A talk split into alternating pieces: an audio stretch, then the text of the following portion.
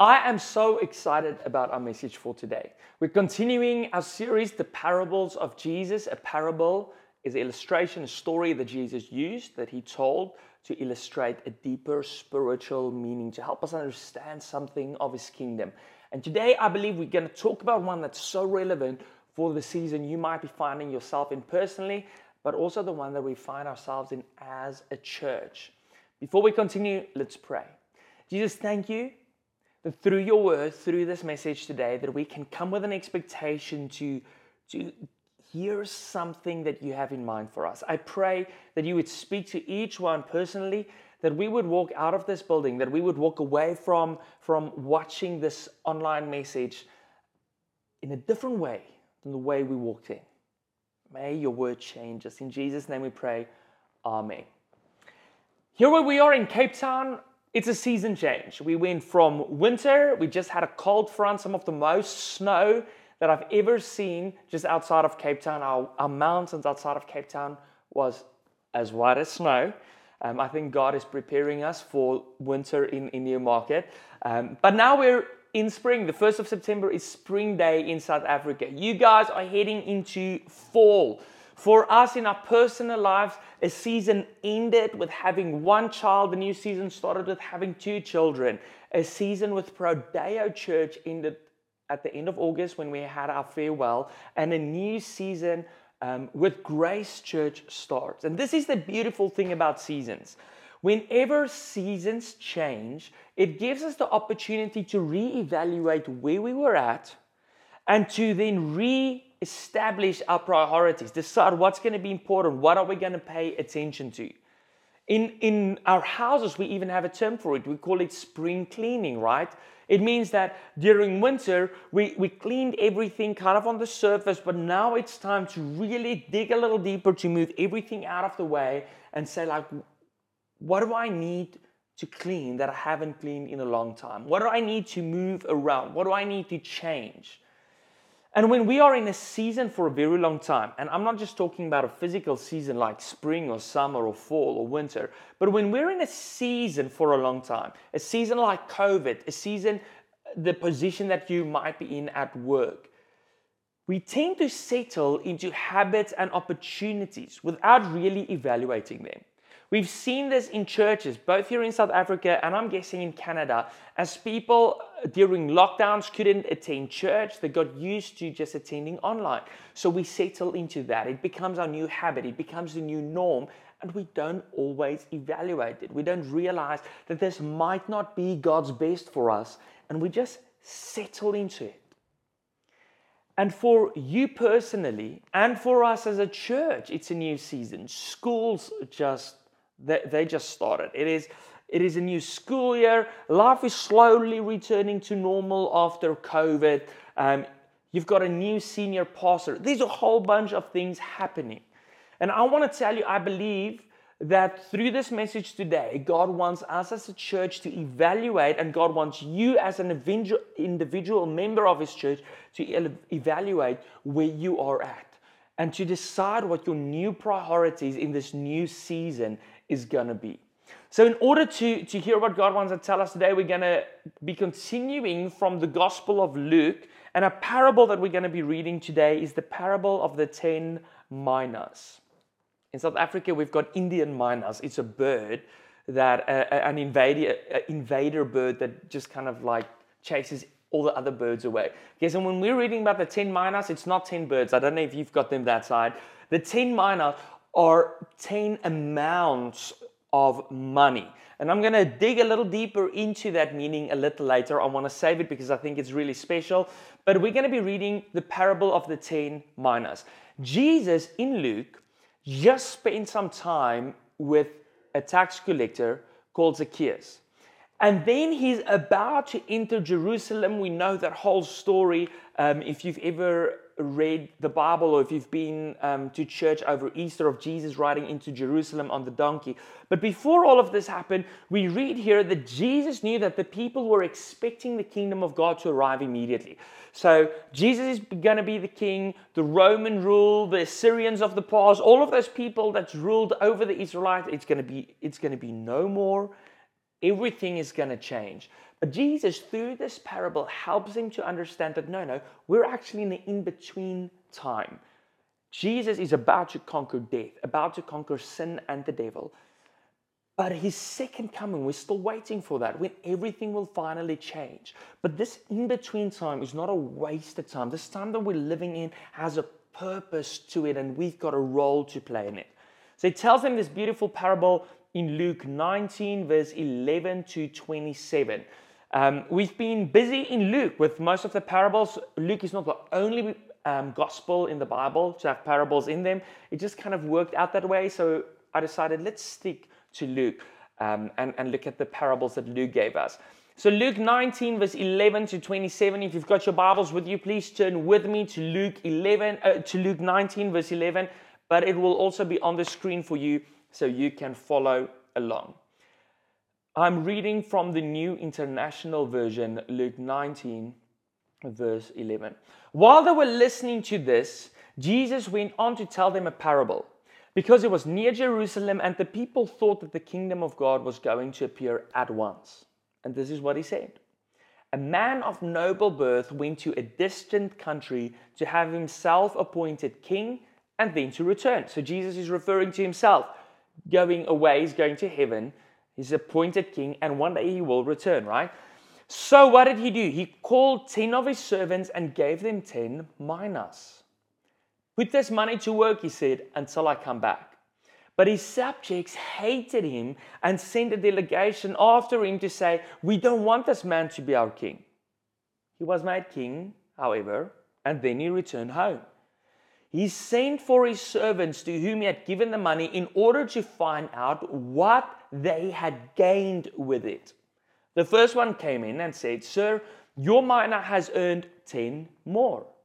Well done, my good servant, his master replied, because you have been trustworthy in a very small matter, take charge of 10 cities. The second came in and said, Sir, your mina has earned five more. His master answered, You take charge of five cities. Then another servant came and said, Sir, here is your mina. I have kept it laid away in a piece of cloth. I carefully wrapped it in a piece of cloth and, and put it where it's safe. He says, For I was afraid of you because you are a hard man. You take out what you did not put in and reap what you did not sow. His master replied, I will judge you by your own words, you wicked servant. You knew, did you, that I'm a hard man, taking out what I did not put in and reaping what I did not sow? Why then didn't you put my money on deposit so that when I came back I could have collected it with interest? Then he said to those standing by, Take his mina away from him and give it to the one who has ten. But, sir, they said he already has ten. And he replied, I tell you that to everyone who has, more will be given. But as for the one who has nothing, even what they have will be taken away. But those enemies of mine who did not want me to be king over them, bring them here and kill them in front of me. That's all we're going to read. Cool story, right? When we look at this, there's very clearly two groups of people that we read about. Actually, three, but there's two big groups. There's the followers of the king, called his servants, and then there's the, the people who rejected the king. So let's call them the rejectors, the king rejectors. The followers of the king were the people who, to whom he could entrust some of his assets, some of the things that were important to him. While the king rejectors were those that he couldn't entrust something to because they wanted to derail his purposes. They didn't care about his kingdom vision, they didn't care about him. All they cared about is them, themselves, what they want for themselves. Now, I want to ask you this Who do you relate to most? The servants of the king or the rejectors of the king? And I th- think it's easy for us to say, listen, I'm for God. I go to church. I'm not against Him. I read my Bible every now and again. Uh, so clearly, I'm a kingdom servant. You know, I, I must be that because I call myself a Christian. And it's interesting that we can get so settled into being a Christian, into being a Christian, that we don't always evaluate what that means. It's like wiping the surface clean, but not moving the furniture away to really dig deeper to the, into the little corners where it's dirty. But what I want to tell you today is that in reality, I think most people who call themselves Christian doesn't fall into any of these two groups. I'm not talking about the church in the persecuted world, where it really costs something to follow Jesus, where you will be killed if you are found with the Bible, or where you can be killed for just gathering as a church. Those people, they are in a different ballgame altogether. I know they are the servants of Jesus. But when I think about countries that used to be called Christian countries, South Africa, Canada, the USA, most parts of Europe, I think most people that call themselves Christians there do not fall into any of these two groups. In fact, I think they fall into a third group of people, a subgroup of the servants of the king that we read about at, at, the end of this parable, closer to the end. And I want to call this third group the in betweeners. I already used the word in between, so I like the word in between. So we're going to call them the in betweeners. That's the guy who took the money and he put it in a cloth, he, he put it away where it's safe and then finally, when the king returned, he's like, There's your money back. It's safe. This is probably the easiest person to be, the easiest group to fall into because it takes the least amount of effort. I don't have to be against the king, I don't have to put in work, I can just kind of be. This servant didn't openly rebel. It wasn't like he rejected this nobleman, this king. He cared to a certain extent. He cared just enough about this kingdom vision that he wanted to benefit from it. He wanted to get a mina, he wanted to be called a servant of the king.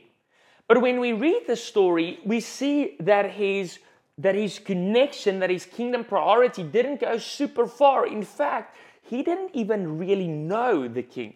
Because in verse 21, we read that he says, This king, I know you're a hard man. And when I read the story, I'm like, there's no real evidence of the fact that this king is a hard man. I do read that he's a generous man that, that gives to them. I do read that he's a generous man when this when, when the other servants came back and they're like, look what we got. He's like, here's more. I also know that he's a fair man. But I don't read that he's a very hard man that, that wants to take what he hasn't put in. He, in fact, when we read about this in betweener, he tells him, It would have been fine if you just put my money in the bank, just on deposit. You didn't even have to do a lot. If you just put it on deposit and did nothing further and it earned some interest, it would have been fine. So his expectation of his followers, of his servant, isn't unrealistic. When Jesus is talking about this man, He's not talking about salvation or condemnation. So he's not, when we read about the rejectors of the king, we read that they are put to death. And we know from the rest of the parables of Jesus and from what he said that Jesus means the people who do not follow him, there is no eternal life after this. There's an end, there's hell, there's separation from God. But for this man, we don't read specifically that he's put to death, that he's cast out into the fire we kind of just get this idea that his master tells him that he's lived a wasted life. The in betweener's priorities was not actually so much different to that of the rebels. The rebels cared about themselves, they didn't care about the king's mission. And this in betweener, his life wasn't shaped, his priorities wasn't shaped by those of the king. His was kind of shaped by himself. So, although he might have looked like a servant of the king, kind of lived a little more like a rebel. And I want to tell you today that a wasted life is not just rejecting Jesus, but a wasted life is also not living his kingdom purpose. This is what the parable is talking uh, is teaching us. So when I read about this first this third servant, the, the in-betweener, I believe that represents those in the church who knows the gospel and who should live it. People who grew up in church or who's been to church, people who've heard about the Bible. In fact, these might even be people who call themselves Christian, who actually attend church, who talk the talk. But their actions show that they are indifferent and unconcerned about Jesus and the purposes and the vision that he has for his kingdom. And as a result, They don't use the opportunities, the minas, the time, the talents, the treasure, the family, whatever they might have. They don't use the opportunities that He has given them to further His kingdom. They're living for themselves and making up excuses as to why they're not serving the King. For this man, the excuse was, You're a hard man. For us, the excuse might be, I don't have time to serve now. No, this is a difficult season for me with COVID. I might give in a different season of my life. I might serve in a different season when my children is, is older. Um, I'm on a tight budget right now. I'm kind of happy where I am, sitting in the pews. Or you know what? I've served when I was younger, so I'm kind of now resting. We use all kinds of excuses of why we're not using the opportunities that God has given us to expand His kingdom. And this week, I read this quote by Timothy Keller where he said, even though the gospel is a set of truths to understand and believe, it cannot remain a set of beliefs if it is truly believed and understood. I was like, whoa. It's like, yes, we need to understand this. Yes, we need to believe it. But if we truly believe, if we truly know the King, if we're truly a follower, a servant of this King, what we know about him, what we believe about him, doesn't just stay a set of beliefs, it turns into action as well. And in this parable, we run into the concept of stewardship. Stewardship is a beautiful principle that we as Christians need to understand a little better, whether it's it comes to your work life, your occupation, whether it's about your finances, your family, everything. Stewardship is this. And since English is not my first language, every now and again I will turn to the dictionary for a definition and it helps to just kind of bring light to it. So I hope th- this is cool to you as well. But this is the, the definition of stewardship. Stewardship, according to the Merriam Webster Dictionary, is the conducting, supervising, or managing of something. And hear this, especially the careful and responsible management of something entrusted to one's care. So, Christianity, being a steward, means that, the, that I am careful and responsible in the management of everything that God has entrusted to my care. Now, when I look at the story of the servants, the first thing that I pick up in verse 12 is the king entrusts his money to them. He's not saying go and take your own stuff and do something with it. He's like, I'm going to give you my mina, my mina, and you're going to do something with it. That is stewardship. Stewardship is about realizing that what I have in this life, my breath, my money, my children, my family, my occupation, my influence, opportunities, time, it is not my own. God has given His to me so that I can be a careful and responsible manager of it. In fact, this is not just me saying it, but in Colossians 1, verse 16, we read that everything was created through Jesus. So everything you have came into being through Him, through the gifts He's given us, through His purpose, and for Him, for His purpose. And what's sad to me is that often we work as if we can one day take everything with us. I save, I actually hoard as if I can take it with me. I I gather stuff in my house and I take care of my car because if anything happens to it, it's the end of the world. But it isn't, guys. We can't take anything with us. In Canada, from what I can understand, you guys don't really have luggage trailers like little ones. In South Africa, we have these six foot luggage trailers Small little trailers that when you're going on holiday and you just have too much stuff because your wife packed in five pairs of, of shoes, although you're going to the beach and she will only need her flip flops, you need an extra bit of space. So you hitch this little luggage trailer behind your car and you can load it full of stuff and take it with you on vacation. I always tell people here you cannot take a luggage trailer to heaven. You cannot take a luggage trailer with you. Guys, at the end of the day, we make life all about us and as if we can take this with us after this life. Pastors do that with churches.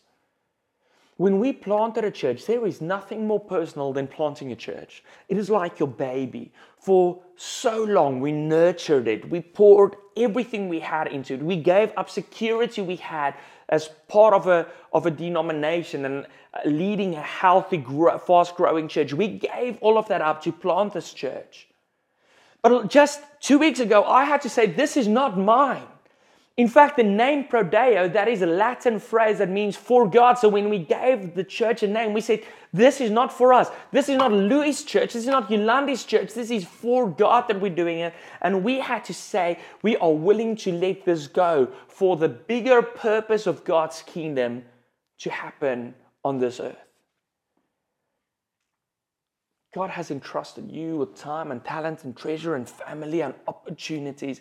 And we make a mistake if we believe that God doesn't care about how we use our influence, if we think that He doesn't care about how we use our time and our talents, if we think He doesn't care about how we use our money, God cares about it. In verse 15, He sends for the servants and He's like, I want to find out what they've gained. What have they done with what I entrusted to them? He's like, you're not spoiled trust fund babies that has a whole bunch of money and you can do whatever you want. He's like, no, no, I'm entrusting you with some money and I want you to do something with it. This parable makes it explicit that servants of Jesus are responsible to live and work towards God's goals and His purposes and to faithfully invest everything that He's given us. That's what it's telling us in verse 16 to 24, we read literally what the king's response is towards his servants, both groups, the servants who did something with it and the servant who gained nothing. The servant who gained nothing is like, take it away from him, give it to someone else. It's like, if you do nothing with what I've entrusted to you, I'm going to take it and I'm going to give it to some, someone who will do something for the kingdom. But to the trustworthy ones, this is so beautiful. He's like, you gained 10 minas. Guess what? I'm going to point you over 10 cities. He went from 10 minas to 10 cities. The one with five, from five minas to five cities. He raises them to higher responsibility. And this is a principle, again, that we read about in the Bible in Luke 16, verse 10.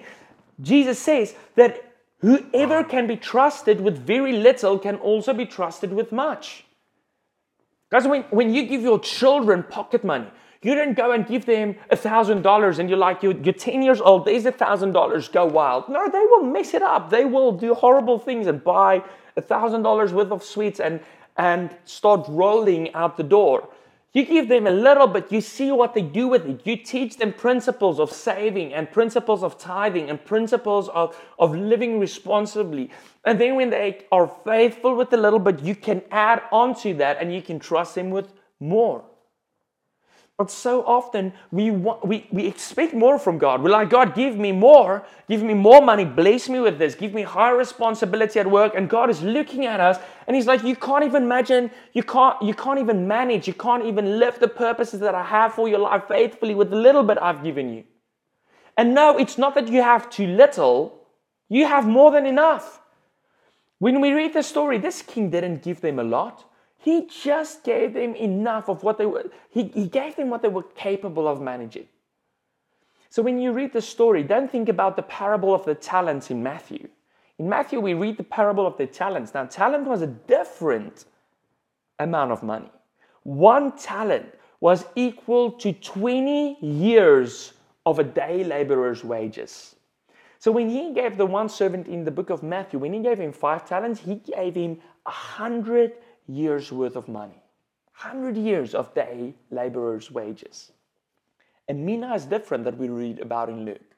One mina is three months of wages. That wasn't that much. He was away for a period of time. It's like these three months of wages. Do something with it. The king didn't leave his servants with large amount of money. He just gave them enough to do something constructed with, with it. And the minas represent everything that Jesus has given us to further his kingdom vision. By the way, a vision for his kingdom that's so much bigger than ours. A dream for his kingdom that's so much bigger than the biggest dreams we can ever dream. He's given us time and talents and treasure and family and a place to worship and places of occupation that we can influence. You and I don't need more.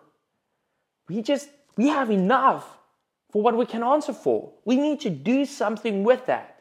You are responsible to use whatever He's given you, no matter how little or how much it is. This is the reality.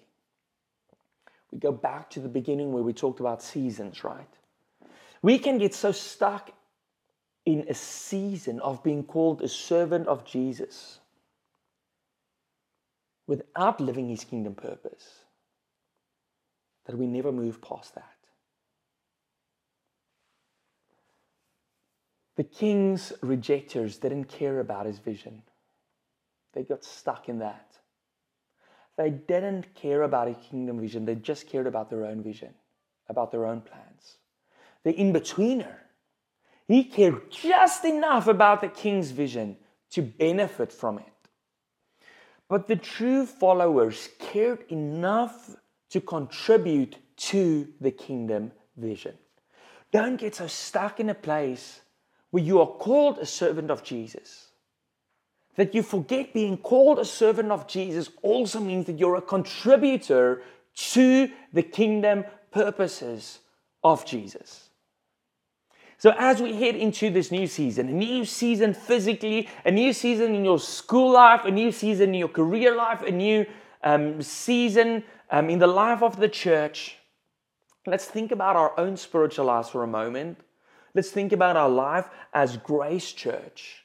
Let me put it in a different way. Imagine Jesus appears before you right now and is like, I want to know what you've gained. What would you say?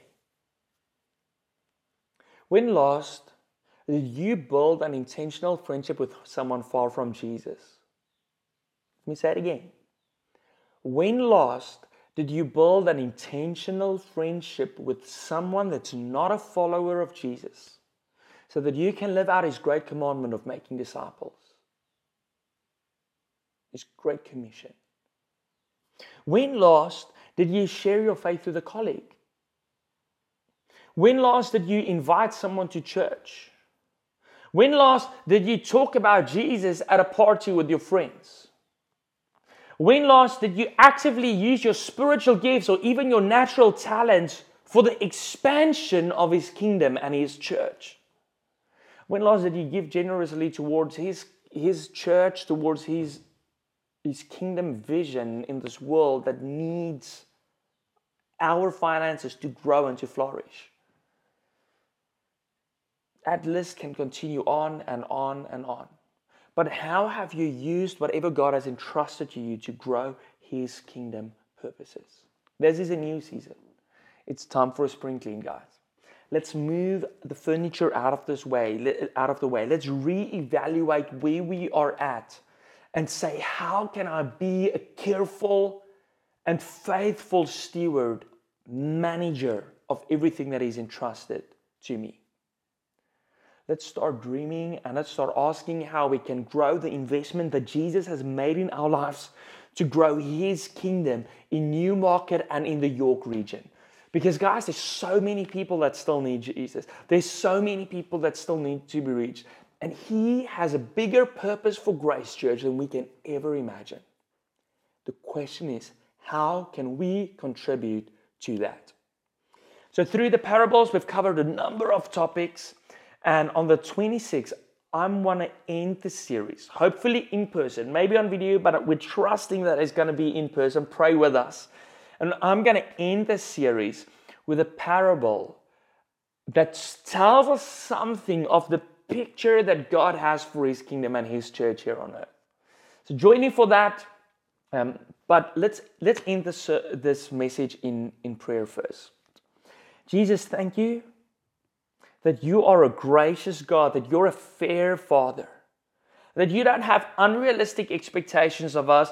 Thank you for the investment that you have made in our lives, for, for the time, for the talents, for the treasure, for the family, for the occupations, for the opportunities that you have given us, that you've entrusted us with. I pray that you would give us so much wisdom on how we can use everything you've given to us, everything you've entrusted to us, to expand your church and your kingdom in Newmarket, in the York region, in Canada, in North America, in the world. God, I pray that as we are faithful stewards, that you will bless us with more, not for our own purpose, but you, that you will bless us with more influence in our community, that you will bless us with more influence in our places of work, that you would bless us with more for your benefit, for the benefit of your kingdom so that your kingdom will come on earth as it is in heaven. We pray it in Jesus' name. Amen.